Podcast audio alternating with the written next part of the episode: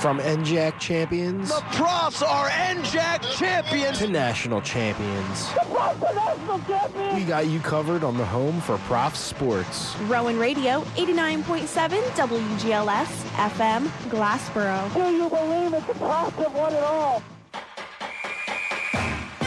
Rowan Radio, 89.7 WGLS FM proudly presents the Rowan University Football Coaches Show, a weekly look at the latest happenings in profs football. Today's show is made possible in part by Barnes & Noble Bookstore, the Brown and Gold Gridiron Club, Inspira Health, Italian Affair Restaurant and Wine Bar, the Rowan University Alumni Association, and the Southwest Council. Now we take you to Italian Affair Restaurant and Wine Bar in Glassboro, New Jersey, with Derek Jones and the head coach of Rowan University Football, Jay Accorsi, for the Rowan University Football Coaches Show.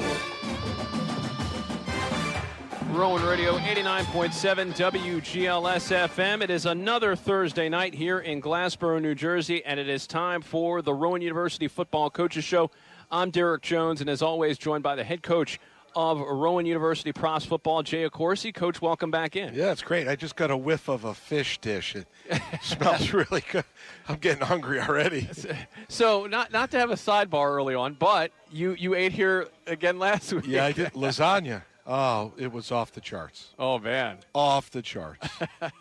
Well, hopefully we have some time to squeeze in some more food talk later on during the course of the show. But of course, we'll be here with you until 7 o'clock tonight talking about all things Profs football and what should be another fun Saturday afternoon of action for the brown and gold. Coach, it's a bye week, so you've had a chance to kind of relax a little bit and spend an extra week to get ready for Johns Hopkins. What has this week been like for you and the team? yeah, so, you know, l- last week, the off week was, you know, practice Tuesday, Wednesday, Thursday. Um, you know, try to give them off Friday, Saturday, Sunday, and then jump back and practice Monday so you get an extra day. Um, you know, lighter practices in nature. Try to get some players back, not as physical, not as grinding, um, but go back to basics. I, I think that's, you know, looking at the first three games, that's really what has held us back from really playing really well is just the basics of football. And that's, you know, coaches could talk X's and O's and schemes, and they could talk all those things, but, you know, the better fundamental football teams are going to win games. Um, and again, that's what we got back to. So, you know, kind of like a training camp type of week where we're just really just honing in on the basics of football. And I thought we used it really well as coaches. I thought we are able to rest players, but at the same time, get great fundamental work in. So, and it, you know, after three games, it's a great time to do it because you get to assess and then get ready for the grind down the stretch. One more out of conference game and then conference play. So, you know, this is the stretch we need to be ready for. So it was a good time to have it. Exactly, and it's about you know at this point you're you're full go until the end of the season, and you know we've talked about this before with the placement of the bye week. I mean, there's it's not like you can go in a grab bag and, and pick out like I'd like this week, but is there an advantage at all to having it this early versus maybe later on in the year? Yeah, I think it is because you you know you get three you know tough out of conference games and and then you get a chance to kind of take a step back and look at where you are, what you're doing well, what you're not doing well, and really correct those things and spend time doing it. If it's too early in the season, you just don't have a body of work to work from. So we do. We have three games, so you know those are things in those three games that we need to fix to make the stretch run down. And again, we talked about in conference play, out of conference play let's face it, it matters what you do in conference. You win the conference, you get into the playoffs. Um, very rarely do extra teams get in from conferences anymore with the formation Yeah. of all these other conferences. There is no pool C anymore, no at large, really. You got to win your conference to get in. And we talked a lot about that in the off week, in that let's get ready for this grind in the end because this is really what matters the most. And it's it's got to be tough too because you know uh, uh, people in the media, fans, we like to take a look and take a look at results and say, okay, this team in the NJAC did this, Yeah. so it must mean X. I mean, how hard is it not to get caught up in that, or is that something you're kind of isolated from? No, I think you have to. You know, and again, and you know, I'm sure we'll talk about out of conference play and the, the Centennial NJAC Challenge. You know, there's a reason why you know Ursinus and Hopkins and Muhlenberg and those smaller private schools um, are good. They expend a lot of resources and manpower into things that they think are important. And again, so you know, again, when you take a step back and look, you know, why are we struggling as a conference against the, against the Centennial? A lot of it's manpower and resources. And yeah, I know when it's all said and done, you have the same players, this and that. But you know, there's a reason why Alabama and all the top schools dominate every year as opposed to everybody else because it's the resources and manpower race. No different in Division Three, but you know, it gives us a chance to take a look at the conference and out of conference and see where we're headed and understand you know, we played some really good teams. You know, of the three teams, two were undefeated. You know, and and and one just had a big game against Widener with Stevens Stevenson. So we're not playing sisters of the poor. We're playing really good teams. Uh, but I think that's good. Then it really tests you to find out how good you are, and we obviously have a lot of work to do still. And as you get set for conference play, that will start after this game Yeah. Saturday. I mean, it's it's a clean slate. So you're right. I mean, it's the, the, the playoffs are still very much in sight. Yeah, it's it's like two different seasons, right? It's now it's the out of conference schedule in the games, and then it's the in conference schedule in games, and there's a premium within conference games co- to win the conference because it's much easier than back in the day. People say, "Well, in the '90s, you, you got in the playoffs, you were seven and two, you do win the conference." That doesn't happen anymore. There are so many more conferences that there's so many audit bids everybody's got to win their conference to get in, you know. And let's face it, the Wisconsin conference, they're probably guaranteed to win because they're really good, you know. So uh, again, it, it gives you a chance to really take a big overall look and a perspective of what you're doing. This week's challenge for the Profs, the Blue Jays of Johns Hopkins, 3 0 in the season so far. Wins over Ithaca, Christopher Newport, and most notably at Salisbury back on September 16th. Won that one by the score of 42 to 7. When you take a look at them on film, what stands out? they're just really good in, in all phases, you know. And, and I mentioned this at, at a luncheon the other day. Um, Jim Margraff, you know, the longtime coach who had since passed, we played them in the playoffs eight or nine years ago. A really good game down there, really close. He was just getting excited because he thought they were just starting to make a national push. Hopkins was a doormat program for the longest time.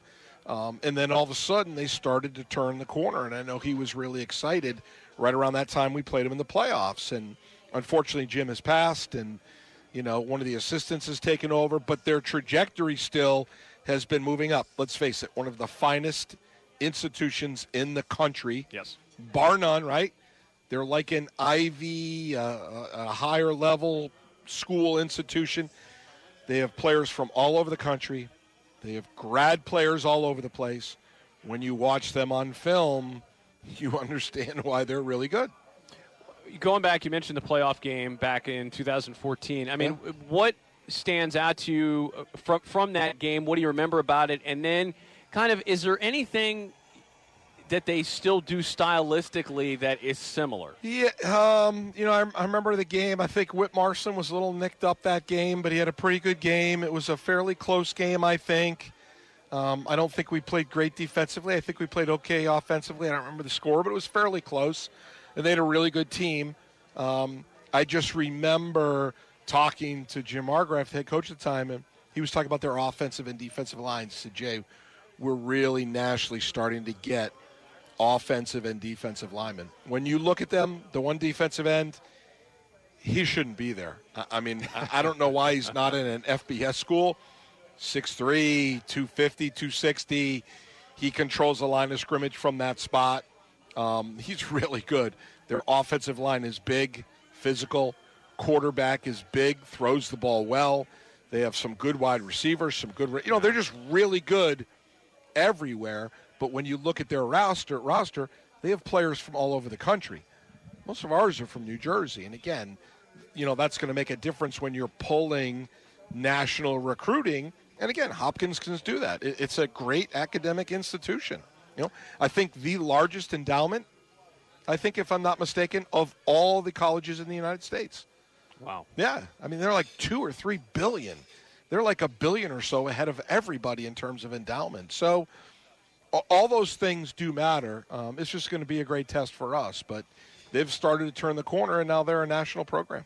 Uh, the the aforementioned playoff game, 24 to 16 win Yeah, for close. for Johns Hopkins. You mentioned Whit Marcelin. 27 carries, 136 yards. And I said, "Oh, he had an okay day, right?" Yeah, But that was kind of an okay day for Witt, right? Yeah. You know, if he wasn't around the 200 yard mark with a couple of TDs, uh, you know, I, uh, that's what I remember. Yeah, but, he was very good. Yeah, but they were really good offensively and defensively up front. And again, I know Jim, you know, the former head coach, and he had been there forever. He'd been at Penn, I think, for a year or so. I think he was a Hopkins grad. He put so much into that. So I know, you know, looking from above, he's really proud of, of where they're headed and what they're doing. And they're really good. Yeah, and that- that's just about the, the, the extent of the, the program history between the two. As you mentioned, the, the two programs have kind of been on different wavelengths throughout much of, of that period, especially in the 90s. Yeah, I mean, they, you know, they were just trying to really remain competitive against Muhlenberg and Ursinus and some, you know, Susquehanna and some of the other schools in that conference. Now they've kind of turned the tide. And I remember talking to Pete Gallagher at Ursinus. He thought the gap was closing for Ursinus because they were starting to get better offensive and defensive linemen. And that's what I was really impressed about with Ursinus. They were really good up front on both sides of the ball. So that'll be a huge game for them this week. They have Muhlenberger's undefeated, you know, and then one of those two is probably going to play Hopkins down the road, um, you know, for their conference championship. But uh, again, that's why they're good. And you're somebody who certainly can relate to what they're going through in terms of trying to climb to the national spotlight. That, that's a place that Rowan has been before uh, quite frequently. What makes it tough about trying to make that rise up the ladder as you're trying to get things together? You know, there's just so many aspects of it. You know, facilities, staffing, recruiting.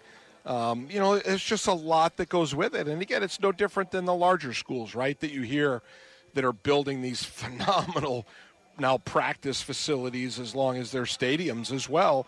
At the higher levels, it's the same thing at the lower levels. Some of these private schools, Muhlenberg in case, you know, their athletic building they built next to their football stadium and track is absolutely gorgeous. All the head coaches have these, you know, big office mirrors, windows overlooking their stadium and areas, and you're like, wow, that's Muhlenberg. I, I mean, again, but that's you know that's what it takes to do that. You know, a lot of those things are out of your control. I understand that. You know, you're just trying to fight to maintain. Um, you know, and again, there's a lot of state schools in New Jersey. We're all fighting for the same pool of student athletes, so it makes it competitive. You know, and and that's just makes it really hard. But you know, again, you got to keep striving. You got to find ways to figure it out, and you got to find ways to do it. Um, you know, but it's a it's a tough balance. It, it's hard, you know. And again, academically, Rowan has changed. You know, we're a much different academic institution than we were in the '90s. So there's a lot more challenges to our student athletes now than there were back in the '90s and the 2000s. You know, so th- there's a lot of pieces that that go with it. Um, you know, and and again, all the rumors about Division One and where you're going and what you're doing, all those things factor into your program because you're trying to identify, okay, what is a Rowan student, you know, and what kind of Rowan student athlete football player do we want? So it, it makes it challenging. It really does. Uh, one thing I wanted to talk to you about, you know, th- we've seen a lot of teams over the years come to Glassboro as a ranked team, but typically it's been somebody in your conference. Whether you know in previous years, Cortland State was ranked high. Yeah, Wesley, Wesley's yeah. been been ranked high. Salisbury. Salisbury's Yeah. been ranked high. This is a little different because this is a, a non-conference team coming in. Have the have the players talked a little bit about the opportunity this week in terms of uh, playing against a team that has a yeah, I national mean, we profile? yeah we start we started talking about it. You know, after Ursinus loss, you know, we were talking about it on the field. You know, is you know we can't feel sorry for ourselves. We have another really good team coming in, and again, you know, we've played a really hard schedule. Do I want to and we want to win every game? Absolutely. Again, I looked at it if we could be maybe two and two, three and one out of conference. Realistically, that might be where I thought we'd be. We're one and two. so a little bit behind. Um, but but again, you, you have to understand we're playing some really good teams, but it's a great opportunity to play a nationally ranked team and find out where we are and can we play at higher levels. And that will be one of the things the Profs will try to do on Saturday as they get set for Johns Hopkins. The Blue Jays coming in undefeated. The Profs looking to hand them their first loss of the season in what should be a, a very good and a very lively crowd at Coach Richard, Richard Wacker Stadium on Saturday. And this will be the first 1 p.m. home game of the year. I know, kind of crazy, right? The first two was a Thursday night. Yeah. And then a Saturday night. And then you're like, oh, wow, we got a day game. Yeah. Wow, that's pretty cool. Um, you know, the marching band, the last game was awesome. Um, in a meeting today, Megan Cooney, the director, hoping to have their uniforms. It is family weekend. Um, I know there's a lot more people coming to the game because of that fact. Um, so again, a lot of excitement for the the student experience. We did a, not that I really know how it works, but um, Colin Petrullo, an intern with us, former player, um, did a contest for the coin toss. So we're going to select a student to come out and do the coin toss off a social media challenge, something about hits or tweets or twerps or something. like, I don't know, something like that, I guess. Um, but again, uh, you know, all exciting things to be able to do, and it should be a huge crowd and a great atmosphere. Oh, no doubt about it. And that will be taking place again this Saturday in Glassboro. We'll have coverage beginning at noon with an encore presentation of the Rowan University Football Coaches Show. Profs pregame at 12:30, then kickoff at 1. We'll take our first break of the show, but when we come back, it'll be time to bring in the Rowan University Football Player of the Week as we welcome in Peter Parigi right here on the Rowan University Football Coaches Show on Hey, Rowan Peter. Radio 89.7 WGLS FM.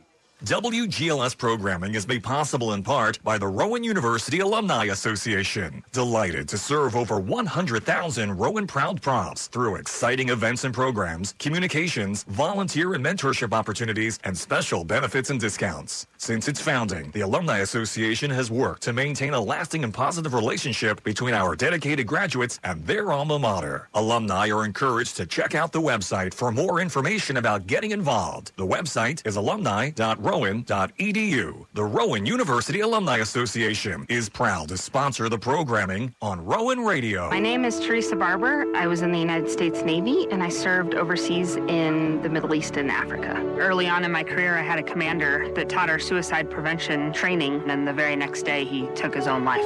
90% of suicide attempts involving a gun are fatal. My way of continuing my service is to help protect my community by being a responsible gun owner and by storing firearms safely. Store all your guns securely. Help stop suicide. Brought to you by End Family Fire and the Ad Council. Tune in to the Rowan Report every Saturday at 9:30 a.m. on Rowan Radio 89.7 WGLS FM. Join me, Allie Bruce, and the rest of the Rowan Radio news team as we bring you a recap of weekly news covering local, national, and international stories. Plus, we'll take a look at sports and entertainment news too. For news around the region and around the world, listen to the Rowan Report every Saturday at 9:30 a.m. on Rowan Radio 89.7 WGLS FM and online at rowanradio.com.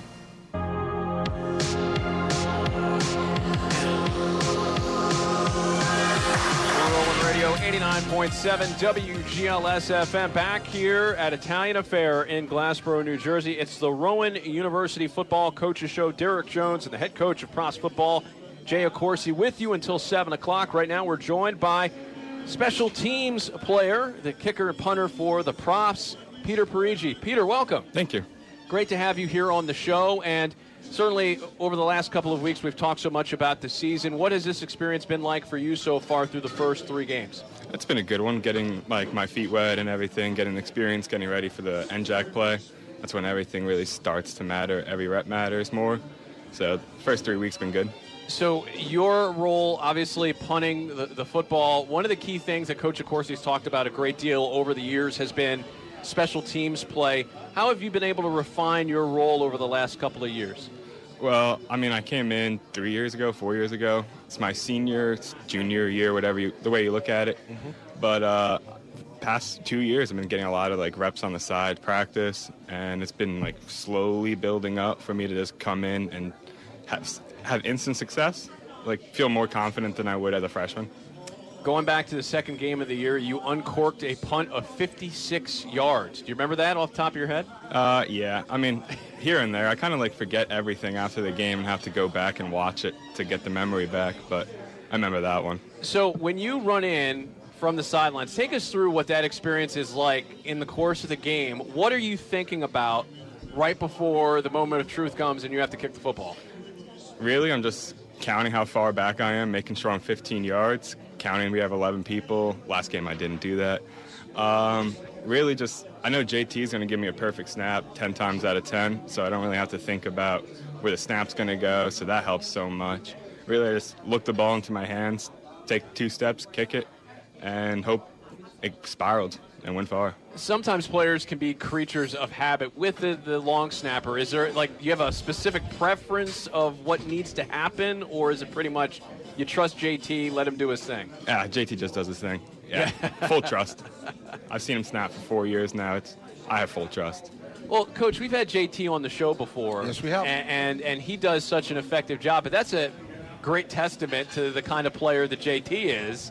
That Peter has that trust in him. Yes, and it's become a specialized position. I mean, guys make careers in the NFL being long snappers and short snappers. It's usually a you know tight end, defensive end, offensive lineman type of player, which JT was. Um, he's you know perfected his craft. He works really hard with the, the specialists on the sidelines during practice. Um, he takes great pride in it, um, and that matters. You know, when you get a great snap for punts, great snap for field goal extra points. Sometimes you take it for granted. There were years we didn't have that, so we always want to make sure, you know, we have enough players that can do it that are really good at it. Um, and again, I think it's an integral part of the game. And and sometimes with the offenses over the years, I mean, you you, you think like, okay, we, score 30, 40 points a game. Special teams will we'll get to it when we get to it, but you can't you can't take that stuff for granted. Yeah, right. no, I mean, you know, every PAT is points, either gained or lost. Um, field goals in this age become so critically important to get points, um, you know, and then be able to try to flip the field or try to defend the team back a little bit by punting the ball. I think punt and punt return is completely underrated. I think it's one of the most important things in a football game. Um, it's the only time that you change possession and you change possession in long distance. You know, so it's two critical things that occur. Usually an interception does, right? Or a long pass does. Um, but those usually you maintain possession. Usually with punting, punt returning, you're always changing possession, you're always long distance. So it's an integral part of the game. Peter, when you take a look at your role, um, one of the things that's always been intriguing for me to watch with punters is when you're on grass versus turf. The the field surface here is a little different than the traditional grass. Do you have a preference on on what you like? Uh, it doesn't really matter. I mean, our turf here is like very, very short. There's not much grass to it. It's kind of just like sandpaper. So like on kickoff, the ball sits up perfectly, but I don't mean it doesn't really affect me. It's, it's all I feel it underneath my cleats, and that's really it. it is what it is in Yeah. terms of bounces and, and all that stuff. Yeah, for punt, doesn't really matter as much as it would for field goal because field goal you got to get like under the ball. Right, right. When you take a look at the, the punt return game, that in, in some ways you, you have to, to deal with being the punter. I mean, what's what's your mission when you go out there on the field, as far as making sure you help your teammates be able to get down there in an effective manner to where they can make a play? Well, usually before the punt, like if we're getting anywhere close to like a pin zone, I'll tell them where the ball's going to go. And if we're far back, I usually tell them that it's just going to go far, and I'll scream it when I kick it. But Isaac's done a really good job covering so far this year. I really don't think any team on punt has over 15 yards on us, 10, 15 yards. So that's really good. Even like the 56 yard punt, I remember the film, he was tackled in like three, four yards of return, which if we can do that every time, we're doing our job perfectly. You know, it's pretty interesting watching Rowan football over the years. There have not been a lot of punt returns for scores on Rowan. No, there hasn't. And and again, I think that's a you know a testament to our kickers and the hold punt unit because again they have to protect the punter, but then they have to run down and defend and tackle. So that's that cross training that you've got to be able to do, offensive and defensive skills. Um, and I think we're really deep this year at a lot of spots, so we're using a lot of really good players to be able to help in that part of the game. Peter, one, one thing we don't talk about a ton on the show is from the academic side of things. Mm. You're a very accomplished student in terms of being that student athlete component, all NJAC in terms of all academic. What does that mean to you? You were named a Rowan Scholar Athlete of, dis- of Distinction last year as well. I mean, is that something you take pride in? Yeah, I do. I I like to keep my GPA at a certain level, and because at the end of this, I mean, football's not going to take me anywhere. At the end of the day, it's going to be the degree and what the GPA I have on my paper. So it's cool to be able to, you know, get the best education I can get while still being able to play football. And how important is that to you? Because he's a member of an honor society, or was last year. Like, how is that something that is is a source of pride for you? Yeah, I mean, you got to be a student of the game, but then you have to be a student yourself for class.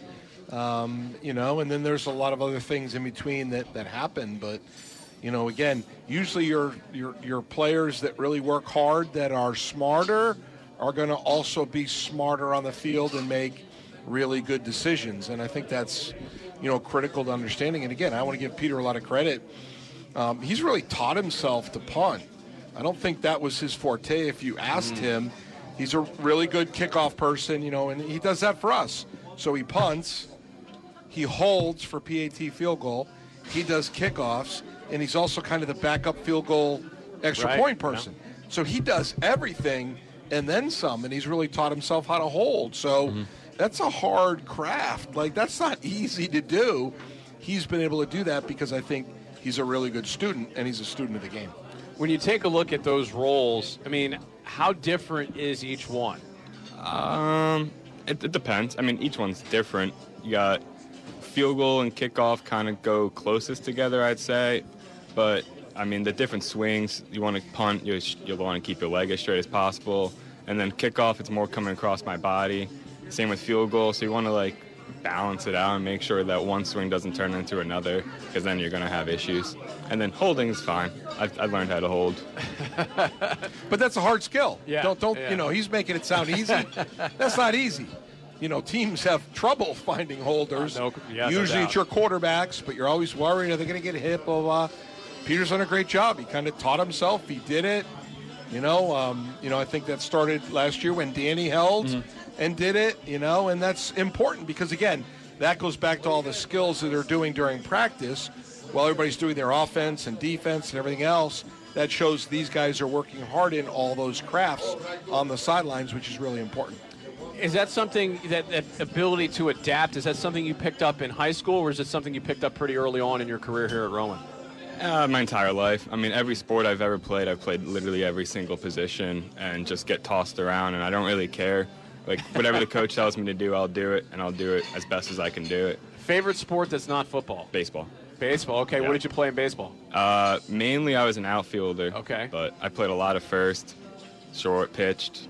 Okay. That's, that's really what, it. What what position did you enjoy the most? My favorite was right field. I liked right field the best. Okay. Yeah, Okay. sure. So- Or center. So, are you are you a fan of uh, what? What's your favorite baseball team? Yankees. Okay, Yankees. Yep. guy, of course. Yeah, yeah, yeah. That's so. What do you think? You can't be pleased this year. No, that was that was abysmal. Yeah. North Jersey guy. Yeah. Yes. North Jersey guy. Yes. Don't want to see that again next year. That's for sure. Highland Lakes, New Jersey. So Yep. yeah, yeah, so you're a little bit you're a North little bit up the way. Yeah. Yep.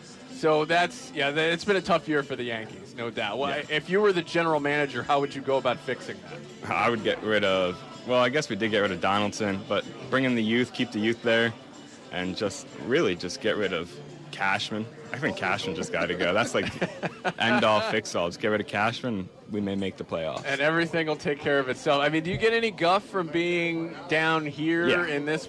Yeah, all the time, especially in like football season when the Giants play the Eagles. yeah, we yeah. It's, it, it doesn't go well for the Giants. Yeah, So. we've we've talked about that before on, on the show, where the, the little dynamics of uh, the, the regionalism of the team kind of comes into play. Coach, that always Yeah, and they're all you know they're all you know you would think right North Jersey, Giants, Yankees, you know Rangers, whatever it is. But there's a lot of players on the team that are fans of teams. You're like, how did you become a fan of the Pirates? Yeah. Like, how did you become a fan of the Dallas Cowboys? Like, how, Yeah. how did that happen? But it happens throughout the whole team, which I find very interesting. And it's the same conversation all the years. Yeah, just arguing about what team is better than what team. I think I've heard this conversation since the early 90s Yeah. when I first got here. it's just the names who are doing it. Yeah, the players and the names and everything else just changed, but it's the same conversations. Coach, I I did want to ask you, going back to a point you just made about uh, playing different sports. Do you do you think there is um, help in some capacity to, to be able to come in with more than one skill set in terms of, oh, this guy played basketball or baseball or another sport? Is that helpful? Yeah, I think when we recruit, we look at players that have played multiple sports. I think it makes them more well rounded, uh, more athletic, just not a specific sport. Um, and again, I think it makes them be more of a student of the game because they have other interests and like other sports and do other things. And again, I think that has helped Peter and probably a lot of our players. You know, you can't be a you know the old one-trick pony. You got to be able to do a lot of different things. Peter epitomizes that. Peter, does your mindset change as you get to the different stage of the year here with the weather starting to change a little bit? It's getting a little cooler outside. Does that how much does that alter your preparations before the start of a game? Uh, I don't know if it alters the preparation as much. I mean, you just got to stay more loose on the sideline, and you got to understand that the ball is just naturally not going to go as far. So, like, if you turn it over and it goes 55 yards or 50 yards, you got to be happy with it, and just know that the weather and the cold coolness, and usually when it gets cold, it gets dewy. And then the air gets more dense, so the ball is like it gets even harder to go through. Oh, listen to him. this is like science. Yeah. but that, that's something you've obviously picked up with a lot of experience from from doing this. Yeah, yeah, absolutely. And, and when you take a look at kind of how you've grown so far this year, obviously a, a lot more opportunities this year on the field for you. Uh, how have you seen your game improve on a week by week, play to play basis? Uh, I mean, just consistency. Last, I feel like last game was probably my best game so far that I played. I think I averaged like 42, 43 yards a punt. So just consistently going out there and doing my job the way I should do my job. I feel way more confident now. First game nerves are out of the way, and now it's just re- get ready. I did want to go back to holding for a second because that is a very underrated role. How big of an adjustment was that for you? Because whenever you have a new kicker, holder, battery, it's hmm. it takes some time to get that chemistry down. How long did it take you to kind of seal Well, things up? With Connor, I mean, Connor came in the same time I did, so I mean, I've been with him, working with him for three years now, and we did a lot in spring ball. So spring ball is like where the chemistry initially came from. You know, we on the sidelines, we probably get like 35, 40 live reps every single day, and I'm consistently just catching snaps, whether it's long snaps or short snaps. So I feel very comfortable with the ball in my hands, and so with that, everything's just going to be smooth. Coach, can you talk about spring ball a little bit and what that means, especially to younger players? It's a huge development time because, again, especially the critical part is like their first year or two. And again, you know, Peter came in COVID, so we weren't really practicing, and then we kind of did in the spring, and then it becomes really chaotic. But I think, you know, that first and second spring that you've been there after a year of playing or two is probably the most critical in terms of your development because you've kind of done it, you kind of understand what it's about, and then you know what you really need to hone on to work on to be able to do it. I thought Peter really came on last year. He probably could have punted for us last year. Probably could have kicked off and done a lot of other things as well. Obviously, Jake Hurler did a great job, and Danny Kaye did a great job. But I really saw it start to click for Peter last year. It's just unfortunate we didn't give him enough opportunities. So I felt comfortable he would be able to make that transition now. But the spring's huge because, you know, like Peter said, we're not really in full pads. We're only in uppers a couple days a week it's a great opportunity to hone your skills to be able to learn. You know, and again, the year before, Danny was doing most of the holding. Peter was kind of learning. Now Danny's not there, so Peter has to do it.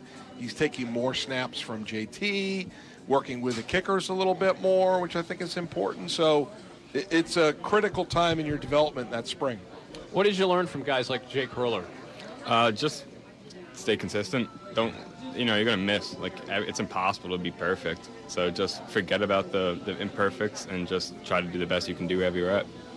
as we head down the home stretch here, um, you have obviously seen th- this team kind of go through some ups and downs so far this season. What do you take a look at and say, this is what we need to do well on Saturday to, to get the, the W done, at least from your department? Well, we just need to play as a team. Just everybody just needs to do their job. On special teams, we need to make sure we cover. I need to make sure I get the ball off. The punts have height. Connor needs to make sure he puts it between the uprights. From our perspective, it has to be perfect. And if you're perfect on special teams, it allows the offense and defense to go out and do what they can do.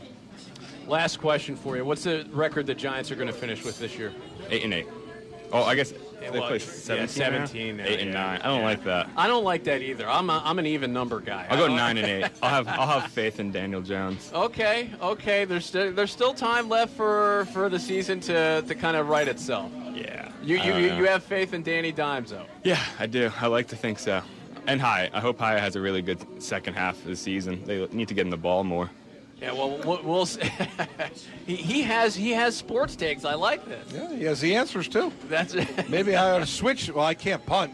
Yeah. And I can't hold, and I certainly can't kick off anymore. I used to use the block t- t- toe in high school, so I, I would say switch, and Peter could be the head coach. But um, again, it's about the understanding of the game, right? That's important. Absolutely. Uh, but before we go, finding Peter and, and implementing him into the Rowan program and, and the special teams department in particular, what's that been like for you? It's been awesome. I, you know, a, a high school coach called me that I know really well and saw Peter kicking on his own up at a high school field, and I can't remember what high school field It was my own. Your own. Yeah. And I got a call, and I said, "Man, you got a really good one in that player," and it was unsolicited.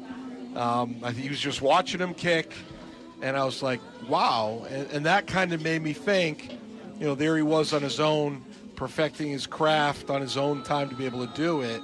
Um, and I got that sense from Peter early on that um, I, I think he could kind of figure out a lot of things. Really smart, bright young man, and he's performed at a really high level. Really, it's kind of his freshman year. It's the first time he's really played.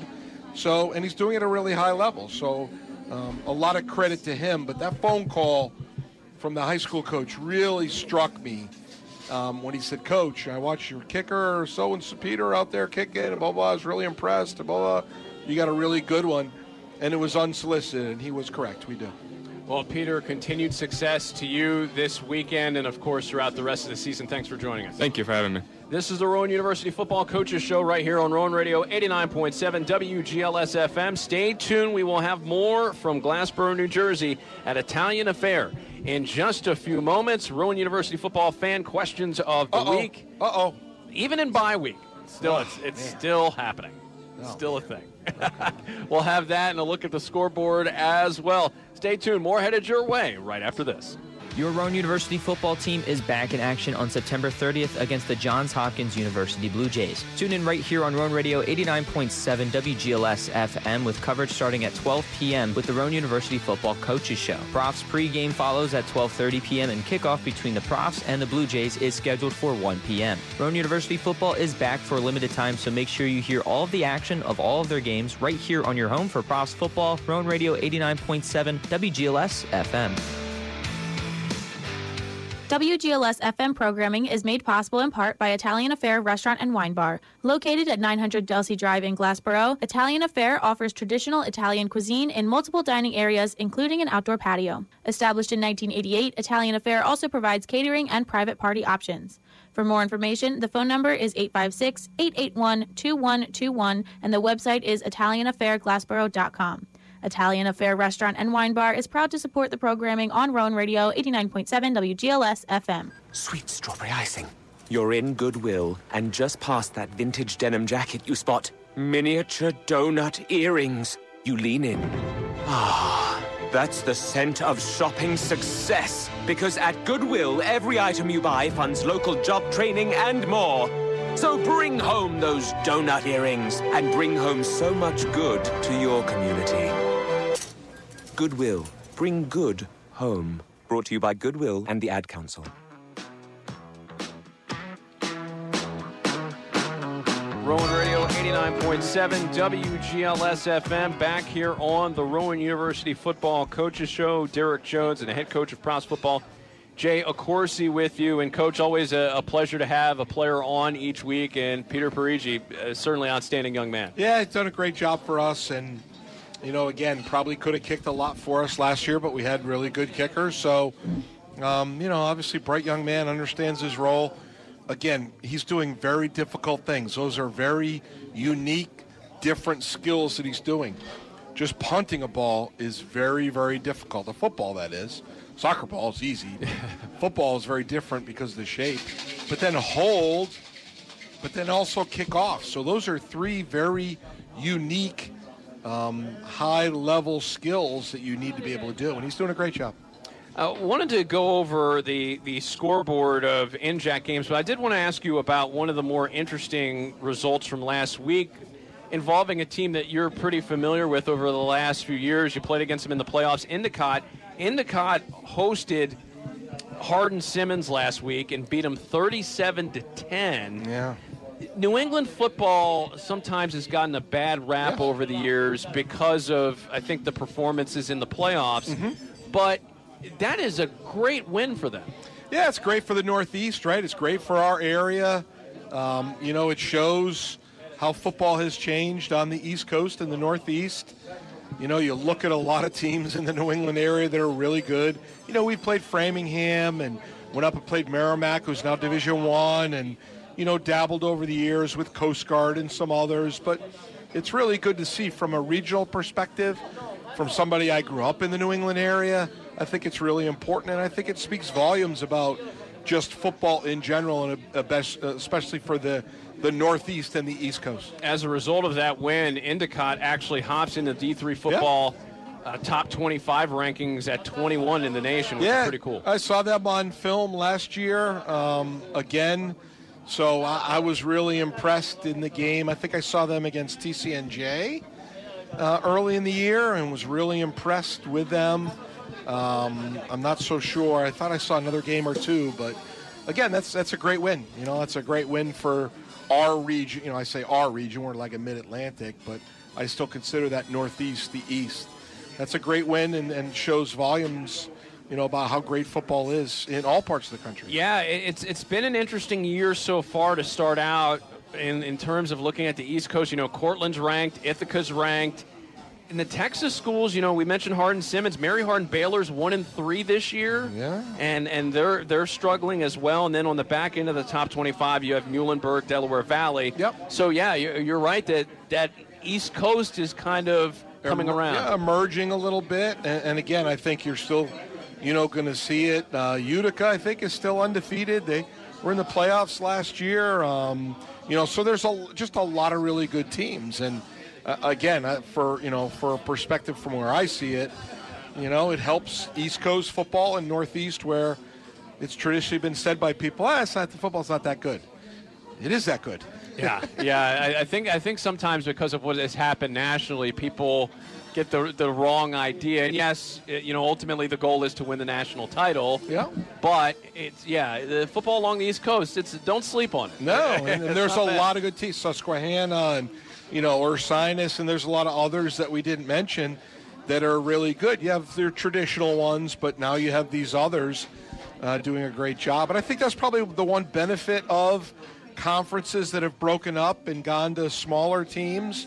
It now forces you to play in other areas and other regions and to reach out.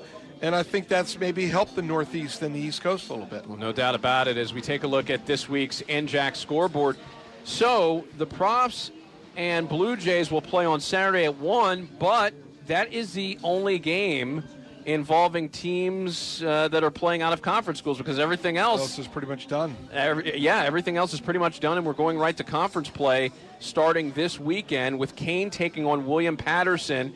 And that, that's always been kind of you know a matchup between two of the, the, the more struggling programs in, in the league, but you know this is still at the time of year where these teams still feel like they have a chance, and, and both teams have played well, or at least hard so far. Yeah, I mean, I'm, you know, I'm watching Kean against Ursinus, and you know they kind of played like we did, maybe played them a little bit closer. So, you know, again, they're playing some really good teams.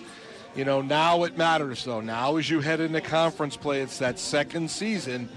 all these games now are much more important in the grand scheme of things of the run for the conference championship.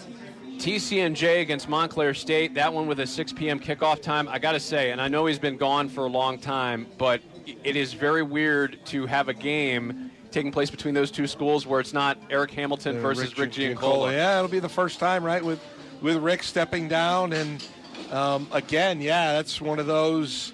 You know, you I, for me, I looked at kind of the the two deans of the conference.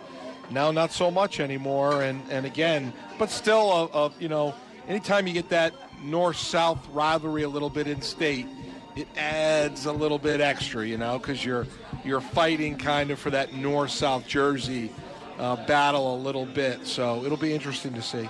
And then uh, rounding out things, Salisbury against Christopher Newport. Very interesting battle down in Virginia. Yeah, again, you know, played some tougher teams in co- uh, out of conference. Now you're going to find out kind of what they're about and and kind of the stretch run as we see it. Um, again, two teams that have done really well in, in our conference, and um, you know, again, it'll be interesting to see what happens. So, three conference games getting underway this weekend. The Profs will get into conference play next weekend, and I- I'm sure that's something you and the team are very excited about because it'll be TCNJ on tap yeah, first. Yeah, and again, we've you know we talked about that in the bye week. Is like, listen, rest and relax. We come back, we play the 10th ranked team in the nation, and then we jump right into conference play. Um, and again, talked about conference play. Now is the huge factor. We can forget a little bit of what happened, and now start that new season. So, um, again, that's you know kind of where we're basing where we're headed. As you take a look at this week coming up, health wise, how is the team feeling? Was it was it a chance to kind of reset the batteries a little bit? Yeah, a chance to let some players rest, a chance to, you know, have them kind of maybe watch or take lighter reps and traditionally work with some younger players or s- just some skills with some older players. So it's not as physical, it's not as hard demanding on the body and try to get some back. I think we got quite a few players back, so I think we're health wise okay. Um, you know, again, for this stretch run. So the Profs and Blue Jays will start things up on Saturday at 1 o'clock when we come back for the final segment of this week's Rowan University Football Coaches Show. It'll be time for the Rowan University Football fan questions of the week. We've got a couple in the queue this week. So uh, very, very interesting questions indeed. We'll have that on the way in just a few moments. This is the Rowan University Football Coaches Show with you each and every Thursday from Italian Affair in Glassboro at 6 p.m. We'll be here with you for about 15 more minutes. Stay tuned. More on Rowan Radio 89.7 headed your way right after this. WGLS programming is made possible in part by Barnes & Noble, the official bookstore for Rowan University. Located at 201 Rowan Boulevard, Barnes & Noble is your number one choice for profs gear as well as a wide assortment of gifts, accessories, and sportswear. The bookstore is open Monday through Friday, 9 a.m. to 9 p.m., Saturday from 10 to 6, and Sunday 10 until 6 p.m. The Starbucks Cafe opens 8 a.m. Monday through Friday and at 10 a.m. on Saturdays and Sundays. For more information, their website is rowanbookstore.bncollege.com. The Barnes & Noble Bookstore is proud to be a supporter of Rowan Radio, 89.7 WGLS FM. Melissa from Michigan. I work an extra part time job serving lunch at my child's school, but I still can't afford to put food on our table. Daniel from California. Choosing whether to pay the rent or pay to fix the car to get to work doesn't leave us with much at all. Now we can't even pay for meals. Hunger is a story we can end. End it at feedingamerica.org. Brought to you by Feeding America and the Ad Council. Can't get enough of the oldies? Join me, Greg May. And me, Matty K. Every Saturday from 8 p.m. till midnight as we explore the top songs on the Billboard Hot 100 charts of yesteryear. You'll hear everything from the Bee Gees to the King of Rock and Roll, Chairman of the Board, and more. Each week features a special theme hour that'll have you rocking and rolling all night long. It's Saturday Night at the Oldies, every Saturday at 8 p.m. Only on Rowan Radio, 89.7 WGLS FM.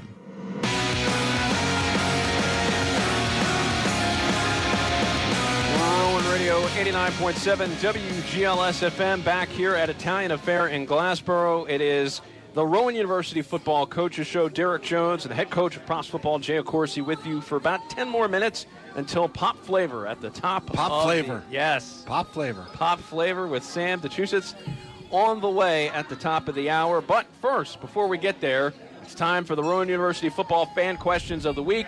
You can get those in by sending them to us via email at wgls at rowan.edu or Twitter by sending them to at Rowan Radio or at WGLS Sports. Our first question comes from, of course, Juan. Juan is checking in. Yep. Juan wants to know Rowan has a new helmet this season. Is there any special significance with the this year's design? Yeah, we, we went retro a little bit. If you look at the old helmets back in the day, they were brown. Mm-hmm. And they actually used to have the old G, the old Green Bay Packer G oh, for Glassboro State College. We didn't go with the G, that would probably upset some people.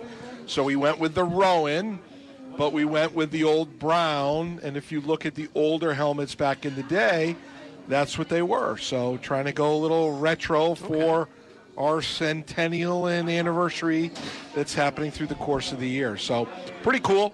Pat Lancetta usually does it with Bob and Joe, our equipment manager, and we did a reveal. I think I don't know if it was the spring or whatever. I threw it on my head and ran in the locker room. And guys laughed at me, and I tried not to hit somebody.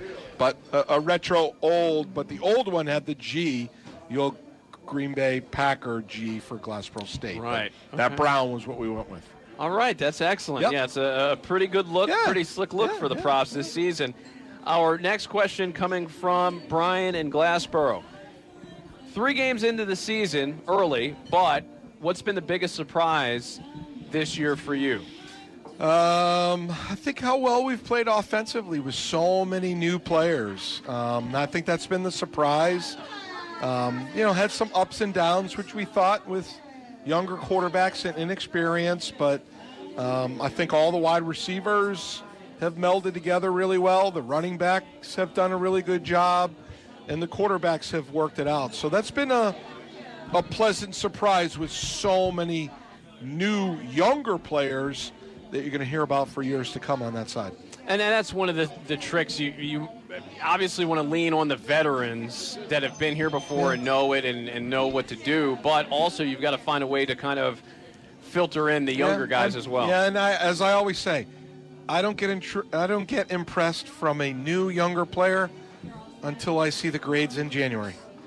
then I Oh. then I get impressed. Okay. You know, um, yeah, you can impress on the field, but again, making the transition from wherever you were to here, juggling the athletics and the academics and the social component, that's a huge juggle.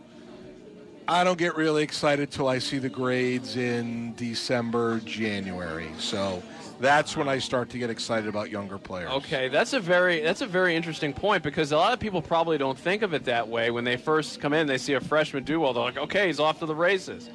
Not so fast, my friend. Yeah, well, you're you're hoping, but again, it's how they take care of it and what they Right. do, and that's why we spend a lot of time and and energy and, and and trying to meet with them and let them know and make sure they know who their advisor is, make sure they know where their classes are, you know, make sure they know how to juggle that part of it and.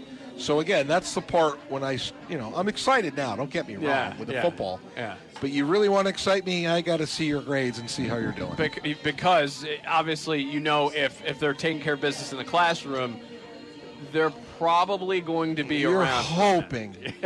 You're hoping. That's a delicate balance. Delicate balance. Oh, no doubt about it. That's a, that's a, a great answer. And our, our last question coming from Rob in Bensalem. Ooh. He wants to know what are your thoughts on Deion Sanders as a college football head coach? Yeah, I- I think it's great. It provides uh, new excitement.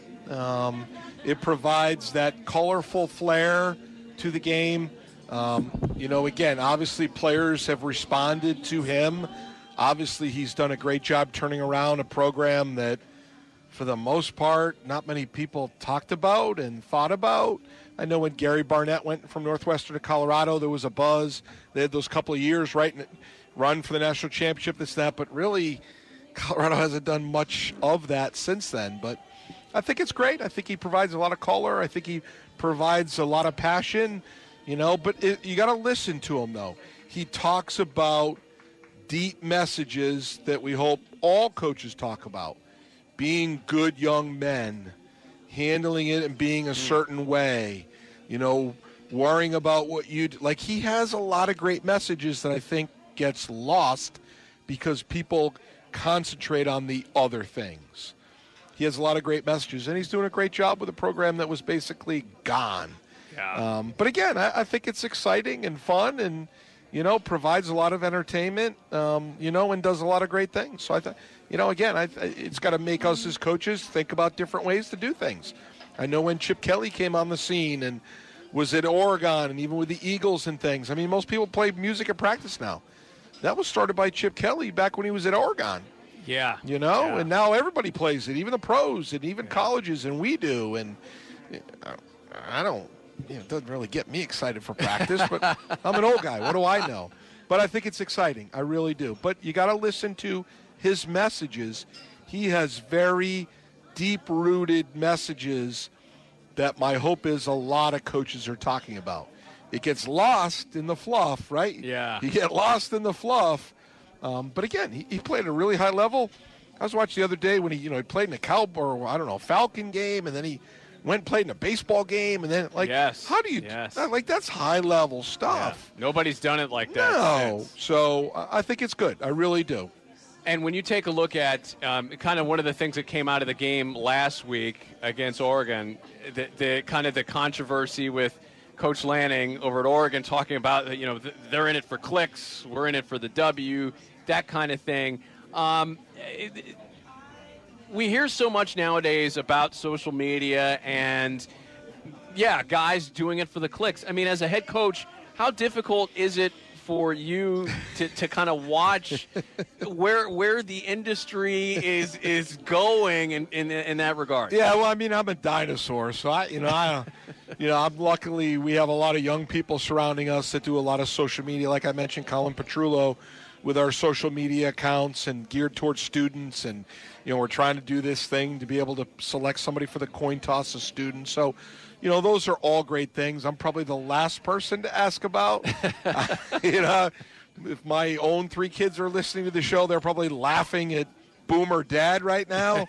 Um, but again, I think it's exciting, and I think it's a part of the the nature of, of, of young people today, and that's why we do it. You know, to to make it exciting, make it fun, and think about all those things that go on in their world that were much different than when we grew up and what we did. So, I think it's great. I, I really do, and I think it's all very important because, you know, that's part of their lives now. You know, I, uh, you know, I talk about when we didn't have cell phones, right? Like a payphone. I used to. I tell all the players, "Hey, you know where this pole right here when you walk into the double gates of the stadium? Yeah, coach. There was a payphone there. They go, pay what? I go, payphone. They go, what's that? You paid for the phone? I said, no, it was a public phone, and you had to use it with a coin. He goes, what? You know, so again, I, you know, you got to be able to blend it all together. Um, but again, I think it's really important to do all those things, and our players love it, right? Like we have the chains that we give out Yeah. for awards, Yeah. and the marching band again talking about that. That's all great things for the student experience. Young people now want those things more than ever, and we have to provide those personal touches and personal things that we do um, because they do so much on the phone and social media and everything else. All those other things they are dying for, and I think we need to make sure we remember that the ex- the student experience now is more important than ever because of those things, and we have to understand that part of it. Uh, I think that's a, a perfect way to Yep. end the show. Yeah. Uh, the, very well said. And the Profs will get set for action coming up on Saturday against Johns Hopkins. You mentioned the student experience. Should be a, a pretty fun, lively crowd on Saturday. Yeah, I, you know, a lot of tickets sold. It's family weekend, so you know, families are c- coming back, and families coming to see their their youngsters that are in college and see how they're doing and how they're maneuvering, and should be really exciting with the marching band again. Their second performance, really. I thought their first performance at the first game was awesome from what I saw. Um, I think it's going to be even more awesome again this week. And again, I think it's about that fan experience, the student fan experience. We need to make sure we're doing our part as a football program to make sure we're doing that for them as well. And I told the players that too. I said, listen, everybody's coming here Saturday to see you. You need to do your part to make sure they're proud of their institution and university and proud of us. And we need to make sure the product and what we do on the field is a high level thing. And that's a lot of responsibility. You could see the pressure on them, you know, when you're starting to talk about those things that they think about that part of it. And I talked about at the Ursinus game. Everybody watches you. I get asked a lot of times, hey, what was going on with so and so number? What was going on with so and so?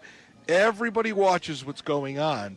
You have to understand that part of it. And it's a great opportunity for us to prove to everybody that we can continue to be a good football team and for people to be proud of us. And I think that's really important. Against a top 10 team Yeah. in Johns Hopkins. So, should be a tremendous environment on Saturday.